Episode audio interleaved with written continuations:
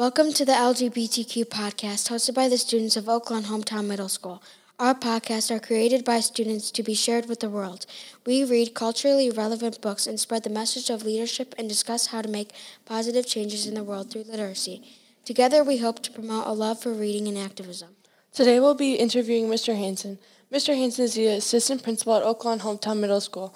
He works closely with our PBIS team and handles a lot of discipline in our school. Today, we would like to talk to him about a novel called George by Alex Gino. Mr. Hanson, thank you so much for taking the time to talk with us. My name is Ava. And my name is Jordan. The book we read, George, is about a transgender student. When people look at George, they see a boy, but George knows she is really a girl. George gets bullied at school for acting too much like a girl, like when she cries during Charlotte's Web. George also has a hard time keeping her secret because she really, she really wants her family and her best friend to know she really wants to be Melissa instead of George. Mr. Hanson, in our novel, the main character, George, was being bullied for being too feminine and sensitive. We know as the assistant principal, you have to handle a lot of bullying situations. We also know that students in the LGBTQ community have a higher probability of being bullied. Question one What would you do if a transgender kid was getting bullied in our school? Well, it would be just like any other kid getting bullied. Um, I think every student, every scholar in our building has the right to feel comfortable, and feel safe, and get a quality education. So, first thing that usually happens is we get a report that there is uh, some bullying or teasing or something like that going on. So then an investigation ensues, which various steps go into that as far as interviewing the person who's uh, the victim in the situation, interviewing the people who are um, doing the reported bullying, and then from there we kind of find out what's really going on, um, and then you know consequences are issued. But ultimately, uh, the goal of this is not to issue consequences. Um, consequences, I think, are helpful, but I think ultimately we need to find the root of the problem and why this is going on and uh, solving the problem for both the victim and the person uh, who is causing the problem.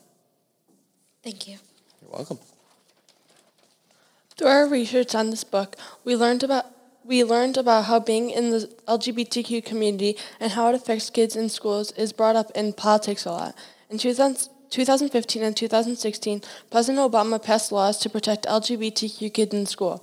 Then in 2017, President Trump took those protections away.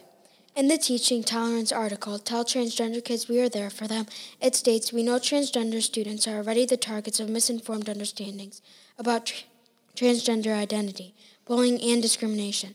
The 2015 U.S. Transgender Survey shows that more than 77% of LGBTQ kids had one or more negative experiences at school, such as being verbally, physically, or sexually assaulted. Why do you think some kids do not respect transgender kids? Well, I think um, you know you look at each situation as it comes up a bit differently, uh, and through those investigations and conversations with not only uh, the victims but the uh, people doing the bullying. Um, I think that comes out. And one of the biggest trends in my, I don't know, 13 years of doing this, I guess, um, has been a lack of understanding. And I think the more information that gets out there and the more we um, talk about differences and celebrate differences, the more understanding gets out there. And I think that'll help limit these situations. Question three Do you and OHM support transgender kids? We, we absolutely support all of our scholars, you know, whatever race, color, gender, anything like that. Uh, we support everyone. Absolutely. That's a great answer. Thanks. Mr. Hanson, we have one final question for you. In our novel, George hated having to go to the bathroom. In the book, it says George hated the boys' bathroom. It was the worst room in the school. The whole room was about being a boy. George tried never to use it when there was any boys inside. If there were transgender kids in our school, would you create a bathroom for them? Well, uh, funny you asked that because you know, doing a little research on this, um, my past school, I was in Cicero. I was at Unity Junior High, and we had a very similar situation um, where we did end up creating um, specific, you know, bathrooms that allow for privacy and avoid these feelings like this. Um, on July 1st, actually, of 2019, our Governor Pritzker signed an executive order 1911 strengthening our commitment to affirming uh, inclusive schools.